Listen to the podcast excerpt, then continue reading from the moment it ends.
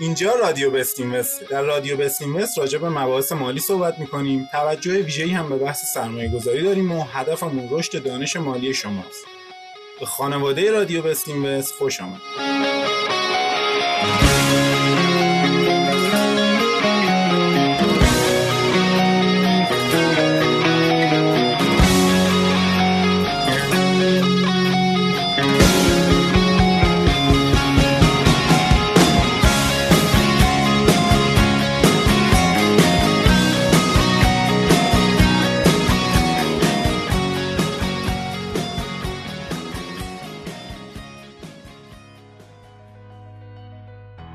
سلام خدمت عزیزان، تو این پادکست در خدمت آقای امید کشاورزی هستیم، مدیر پورتفوی مجموعه مدیریت دارایی رابین و مدرس دوره تخصصی جامعه تحلیلگر بازار سرمایه.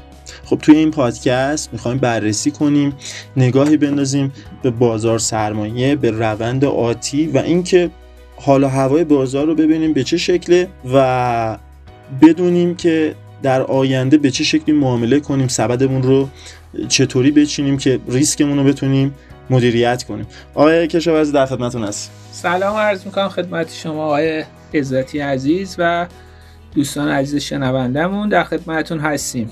خیلی خوش اومدی به پادکست بست اینوست و خیلی خوشحالم که توی این مجموعه قراره در کنار شما بتونیم یه قدم مثبتی توی فضای بازار سرمایه برداریم. زنده باشین، لطف دارین، ممنون از شما، ما هم خوشحالیم که در خدمتتون هستیم، ممنونیم از دعوتتون. انشالله که صحبتایی که با هم داریم برای شنوندگان عزیزمون جذاب باشه و بتونن یه برداشت خوبی از بازار سرمایه داشته باشن که انشالله بتونن با سود بهینه و کمترین ضرر به مسیر معاملاتشون ادامه بدن. خب آقای کشاورزی، من فکر میکنم که تقریبا آخرین هفته کاری بازار سرمایه توی این ماه رو داشتیم امروز و امروز بیست و هشتم هست فکر میکنم. بازار این هفته چطور بود به نظر شما؟ اصلا روند معاملات رو چی جوری دیدید؟ ببینید، نظر شخصیم راجع به بازار اینه که حالا من حالا یه مقدار نگرشی که دارم به بازار خودمون اینطوره که بازار ما خیلی تاثیرپذیر از جریان نقدینگی و ارزش معاملات بازار هستش. خب قاعدتا تا الان همین یک ماه اخیر، یک ماه که بیشتر، حالا از قبل عید این روند معاملاتی که با ارزش معاملات بالا هستش ادامه دار بوده و خیلی خوب بوده. این شرایط توی بازار باعث میشه که ما بدونیم آقا بازار ما در یک روند صعودیه. اصلا یکی از ویژگی‌های یک روند صعودی اینه که در مسیر صعود ارزش معاملات بالاه و در مسیرهای اصلاح خب یه مقدار ارزش معاملات کاهش پیدا کنه. وضعیت من تا الان به این گونه دیدم که خب توی مسیر رشد ارزش معاملات خوبه. روزهایی هم که اصلاح میشد، اصلاح ها اونقدر عمیق نبود و با ارزش معاملات خیلی بالایی هم همراه نبود. اینا نشونه است مبنی بر اینکه ما توی یک مسیر صعودی داریم حرکت میکنیم. خب امروز هم یه مقدار دیدیم که شاخص خب منفی خورد. یکی از منفیایی بوده که تو این چند وقته خب نادر بوده، فکر میکنم حدوداً ده هزار تا منفی خورد. ولی واقعیت امر اینه که من چیز برداشت شخصی به این صورته که کلیت بازار شاید تأثیر پذیر از این شرایط نباشه. ما درست حال شاخص کلمون منفی خورده ولی یه مقدار وضعیت توی شاخص هموز متفاوت تره. شاخص هموز هم امروز منفی خورده ولی خب من نظرم اینه که پول توی صنایع در حال جابجا شدنه و اکثر سهمایی که خب حداقل خودم به شخص بنابر استراتژی و نگرشی که دارم نگاه میکنم مسیرها صعودیه و برای همین فعلا به شخص ترسی به دلم راه ندادم توی معاملاتی که دارم. بله امروز خیلی از سهمایی که مثلا خودم هم داشتم شاید منفی خوردم ولی با توجه به استراتژی که داشتم و حد ضررهایی که مد نظر گرفتم هنوز اون حد ضررها خورده نشده و مسیرها صعودیه.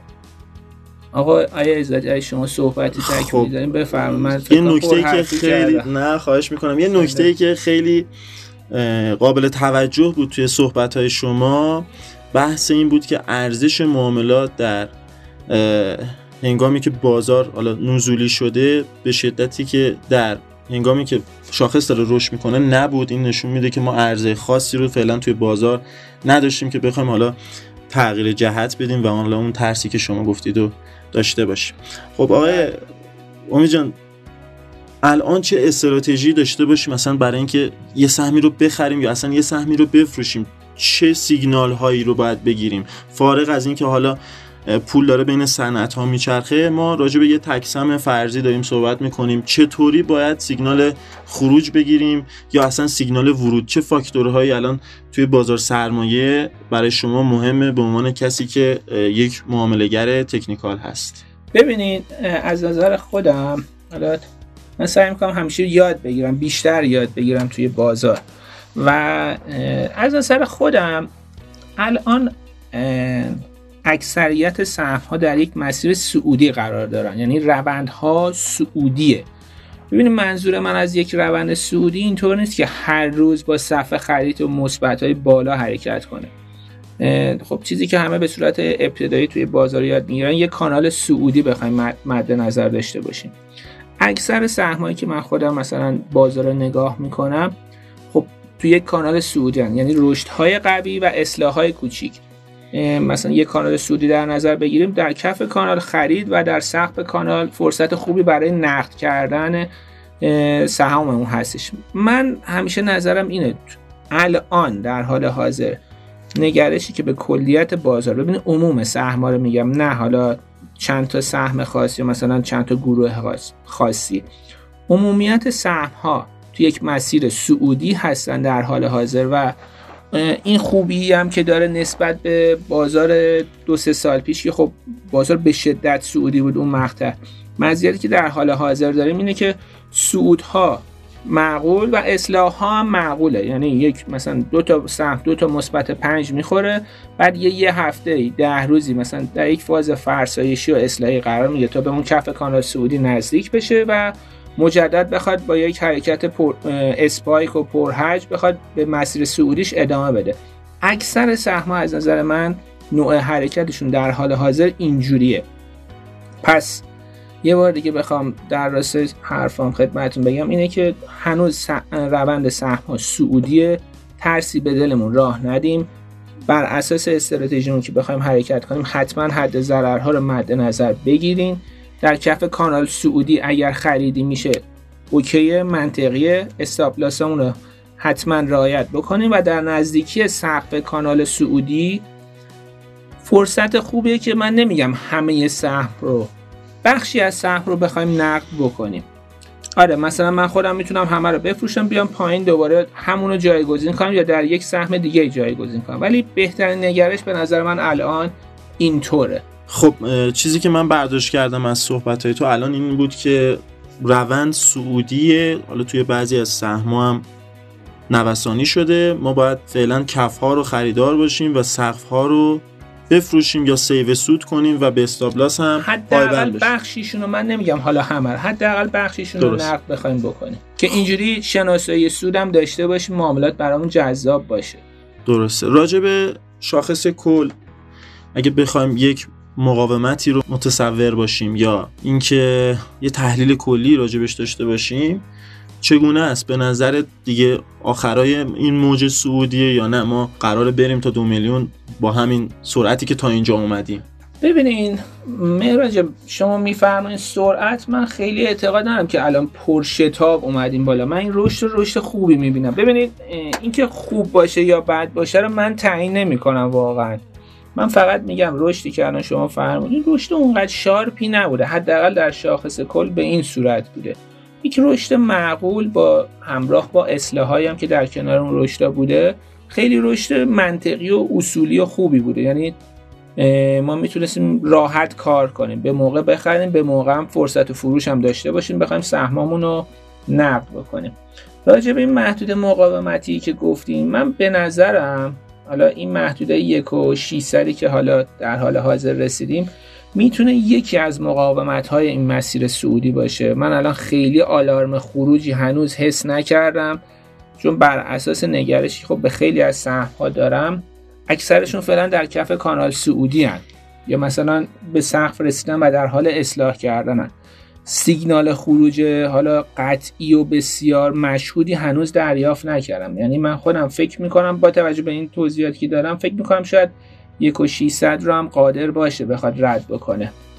یه نکته‌ای که میونه کلمت الان با توجه به صحبت‌های قبلمون هم میتونیم برداشت کنیم اینه که سهما رو با توجه به اینکه پولم داره توی بازار میچرخه و همه صنایع با هم حرکت نمیکنن، اینه که سهم خودمون رو ببینیم، یعنی نمودار سهم خودمون رو حواسمون باشه و سیگنال ها و استاپلاس رو توی چارت خودمون بچینیم و شاخص کل رو بخشی از ماجرای سرمایه گذاری ما بدونیم، نه همه بله نه همه ورود و خروجمون. بله دقیقاً. ببینید من یه لحظه از مبحث قبلی که داشتیم میگفتیم، یکی هم عدد اینو بگم تکمیل کنم بعد در راستای صحبت شما بریم جلو. یکی این محدوده یک و ششصد بود که خدمتتون گفتم، من فکر میکنم با توجه به شرط فعلی هنوز توان رشد در بازار وجود داره در حداقل در شاخص کل، و من فکر میکنم شاید تا محدوده یک و هفتصد هم بتونیم برسیم. این حالا نظر شخصیمه.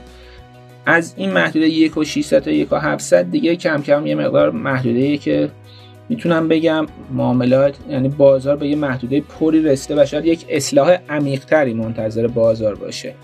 یعنی تو این محدوده فعلی خیلی بی‌محابا هم خرید نکنیم، سعی کنیم حتما و حتما و حتما حد ضررامون رو رعایت بکنیم و حجم خرید معاملاتمون هم اصولی باشه، بر اساس مدیریت سرمایه باشه. خب ببخشید شما فرمودین یه بار دیگه قربان شما، مرسی. حالا شاخص کل رو رفتیم، توی این بازار به نظر نگاهی داشته باشیم، وقت بذاریم روی شاخص‌های هر صنعت یا آها، نه آها. این هم یه نکته‌ایه که من فکر می‌کنم متوجه شدم. ببین حرفی که شما زدین حرف مهم و کاربردی، ساده نباید ازش بگذریم. ببینید من خودم به شخصه بازار رو وقتی نگاه می‌کنم، خب من تقریباً هفته دو بار حداقل کل سهمای بازار رو رصد میکنم و خب نموداراشونو که میبینم بر اساس استراتژی میام یه تعدادی سهم رو انتخاب میکنم، حالا میتونه بر اساس استراتژی کم یا زیاد باشن و یه واچ لیستی آماده میکنم. این صحبتی که شما فرمودین بله، نمودار سهم خودمون تو صحبت شما من برای منم همون واچ لیست شخصیم تعبیر میشه. یه واچ لیستی داشته باشم و دیگه صرفا به اون سهم ها نگاه کنم، عملکرد اونها، حالا تو کف بخرم تو سقف بفروشم، حد ضررشون خود خارج بشم، یعنی اینکه رو برنامه تر اصولی تر بخوام کار بکنم. بله حتما حتما حتما باید شما یک واچ لیستی بسازید. اون واچ لیست هم خب نشأت گرفته از سواد معاملاتی و استراتژیایی که بلد هستین. خیلی ممنون امید جان. بریم برای سوال آخر که شاید الان توی بازار سرمایه وقتی که اون ریزش شدید رو داشتیم خیلی ها ضرر کردن و هنوز هم توی ضرر هستن، صحبت هایی که میشه بین مردم جامعه این هستش که بازار سرمایه ایران یک بازاری است کاملا دستوری یا غیر قابل تحلیل. من سوالم این است شما به عنوان یک معامله گر و کسی که در پانزده سال توی بازار فعال، سوالم اینه آیا واقعا بازار ما، این سوالو میپرسم که مخاطبان عزیز یه درک کاملی داشته باشن نسبت به شرایط و اینکه اصلا چیکار کنن اون ضررها جبران بشه. سوالم خیلی کلیه، میخوام بپرسم آیا واقعا تحلیل تکنیکال در بازار سرمایه‌اش به عنوان کسی که شغلش معامله گری، مدیر پورتفوی، سبدگردانی میکنه و درآمدش از خود بازار هست و واقعا تحلیل تکنیکال در بازار سرمایه ایران جواب میده؟ آیا مردم میتونن با مدیریت سرمایه سود کنن یا نه؟ واقعا بازار ما یه بازار صفر و یک دستوریه؟ بله ببینین آقا مرا، این که ما بگیم دستوریه یا نه، من خودم همیشه این موضوع رو خیلی مد نظر قرار میدم. همیشه یه سری عواملی هستن که باعث رشد و ریزش بازار میشن. من به نظرم بیایم اینجوری به قضیه نگاه کنیم که اصلا به دلایل خیلی فکر نکنیم. بالاخره یه سری محرک ها هستن که بازار رشد میکنه و یه سری محرک های هستن که بازار افت میکنه. حالا این محرک میتونه دستوری باشه یا نباشه. خب من حالا کاری به بحث حالا تحلیل بنیادی و حالا یه مقدار اقتصاد کلان و اینا ندارم، میگم همیشه یه سری محرک هایی توی بازار وجود دارن. بهتره خودمون رو درگیر این که ب... این نکنیم که بگیم آقا آقا بازار با دستور داره بالا میره یا با دستور داره میاد پایین. نه، بالاخره یه عاملی هست، بهتره که ما اون عامل‌ها رو خیلی بهشون فکر نکنیم و فقط بفهمیم که این عامل هست و باعث رشد شده و این عامل هست که باعث افت شده. وقتی اینجوری کار بکنیم یه مقدار خودمون رو از حالت اوور دیتا خارج میکنیم، هی دنبال دلایل عمده بخوایم بگیم آقا مهم نیست، بالاخره یه چیزی شده رفته بالا، یه چیزی هم میشه میاد پایین. به این مسئله به نظرم اینجوری نگاه نکنیم، آقا اصلا با دستور بره بالا به نظر من اشکالی نداره، با دستورم بیاد پایین بازم اشکالی نداره. من تشخیص بدم میره بالا سود میکنم، تشخیصم بدم میاد پایین خارج میشم و منتظر میشم تا بازار مجدد روند صعودی بگیره. اینو بهتره عزیزان از ذهنشون خارج بکنن. این نگ... من ببخشید دارم دارم وقت شما رو میگیرم، ولی واقعیت اینه که یه زمانی بود که بازار خودمون خراب شده بود، همه میگفتن آقا بریم سمت مثلا بازار ارز دیجیتال و اینجور چیزا، اونجا دیگه این خبرها نیست، دستوری نیست. ولی خب بحث دستور نیست، اون ارزها هم بنا به یه سری دلایلی رشدهای خیره کننده‌ای داشتن و بنا به یک سری دلایلی هم افت‌های وحشتناکی داشتن. کما اینکه خب یه سری ارزها رو من فکر می‌کنم فکر کنم لونا بود، درسته؟ بله بله. اصلا به صفر رسید ارزشش. خب به هر دلیلی بوده این قضیه، مهم نیست. کسی که کارش تریده، کسی که کارش معاملاته، باید بر اساس استراتژی‌های معاملاتیش حد ضررهایی که رعایت می‌کرده قاعدتا میتونسته خیلی راحت از اون سهمام خارج بشه. میونه کلمه کما این که اصلا بازار بازار نزولی بود و کسایی که معامله گر بودن کامل دیگه از اون بازار بیرون بودن، رصد می‌کردن تا یه روند صعودی شروع بشه. دقیقاً مثل شاخص کل خودمون بود، حالا روند حرکتیش یکم متفاوت هست ولی بازار نزولی بود. اون هم میشد خیلی راحت‌تر از بورس ایران اومد بیرون و ما دیتا ها رو کامل روی چارت میدیدیم برای اینکه بله. حتی میشد سودم کند بهران چند شما پوزیشن فروش بگیرید. بله, بله. پوزیشن فروش میگید. حالا یه نکته‌ای که حالا توی این پادکست چون عموما افراد مبتدی هم گوش میدن، فیوچرز چون پیچیدگی‌های خاص خودش رو داره و سنگین هست، ما پیشنهاد نمی‌کنیم که شما که زیر دو سه سال سابقه کار توی بازارهای مالی داری اصلا وارد فیوچرز بشید و بهتره که اون دو سه سال اول سودتون رو روی همون سبد سرمایه‌گذاری اثباتتون، حالا توی ارز دیجیتال یا توی بورس ایران، حالا روی سهام‌ها اصلا. آره الان اصلا بحث بیشتر فکر می‌کنم راجع به بورس خودمونم باشه. بله. ولی خب حالا علم تکنیکال رو اعتقاد این بود که مثلا اونور توی ارز دیجیتال جواب میده اما توی بازار سرمایه علم تکنیکال جواب نمیده. ما پرداختیم به این که اولا نسبت به اخبار بی‌توجه باشیم و بر اساس استراتژی و مدیریت سرمایه خودمون جلو بریم. حالا نکته بعدی که به نظرم بهش پاسخ بدیم و یه جنبندی روی پادکست داشته باشیم این هستش که آیا تکنیکال در بورس ایران جواب میدهد یا خیر؟ شما به عنوان یک معامله‌گر با سابقه دوست دارم که اینو برای مخاطبانمون بگید. بله جواب میده، خوبم جواب میده. اصلا نه تو بازار ایران، تو همه بازارهای مالی جواب میده. حتی من به مال اینجوری بگم، حتی اگه شما نرخ قیمت خودرو هم داشته باشی میتونی برای چارت رسم کنی و اونم دقیق. باز تحلیل تکنیکال رو قیمت خودرو، قیمت هر جنسی توی بازار داشته باشی. دقیقاً هر نموداری رو که عرضه و تقاضا و انسان‌ها و دیتا بله روش تاثیرگذار باشه میشه با تکنیکال تحلیلش کرد و یه پیشبینی براش داشت.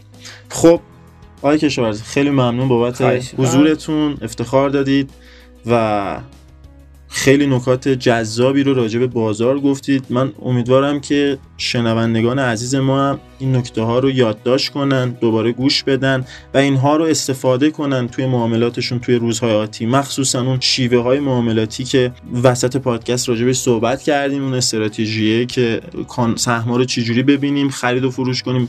خیلی نکته‌های مفیدی بود. من ممنونم از شما. زنده باشین. خواهش می‌کنم. باعث افتخار ما در خدمت شما و شنوندگان عزیزمون بودیم. ما این افتخارم داریم که توی دوره‌مون هم میزبان شما هست. بزرگوارین. زنده باشین. خیلی ممنون که گوش دادید به این پادکست. بست اینوست اومده که یه نگاه جدیدی رو توی ایران روی سرمایه‌گذاری داشته باشید. آموزشی، نکته‌های مختلفی رو پوشش میده و این پادکست رو حتی در تایم هایی که در ماشین هستید میتونید گوش بدید. قطعاً توی روند سرمایه گذاری و اینکه از اتفاقات آینده اقتصاد ایران به صورت علمی اطلاعات داشته باشید خیلی مفید خواهد بود. امیدوارم که پیگیری کنید، دنبال کنید و هر هفته ما یه پادکست منتشر میکنیم. منتظر پادکست بعدی ما باشید. قطعاً باز بیشتر به بازار سرمایه میپردازیم و وارد مسائل جزئی تر هم میشیم. امیدوارم که این پادکست خوب بوده باشه. خدا نگهدار.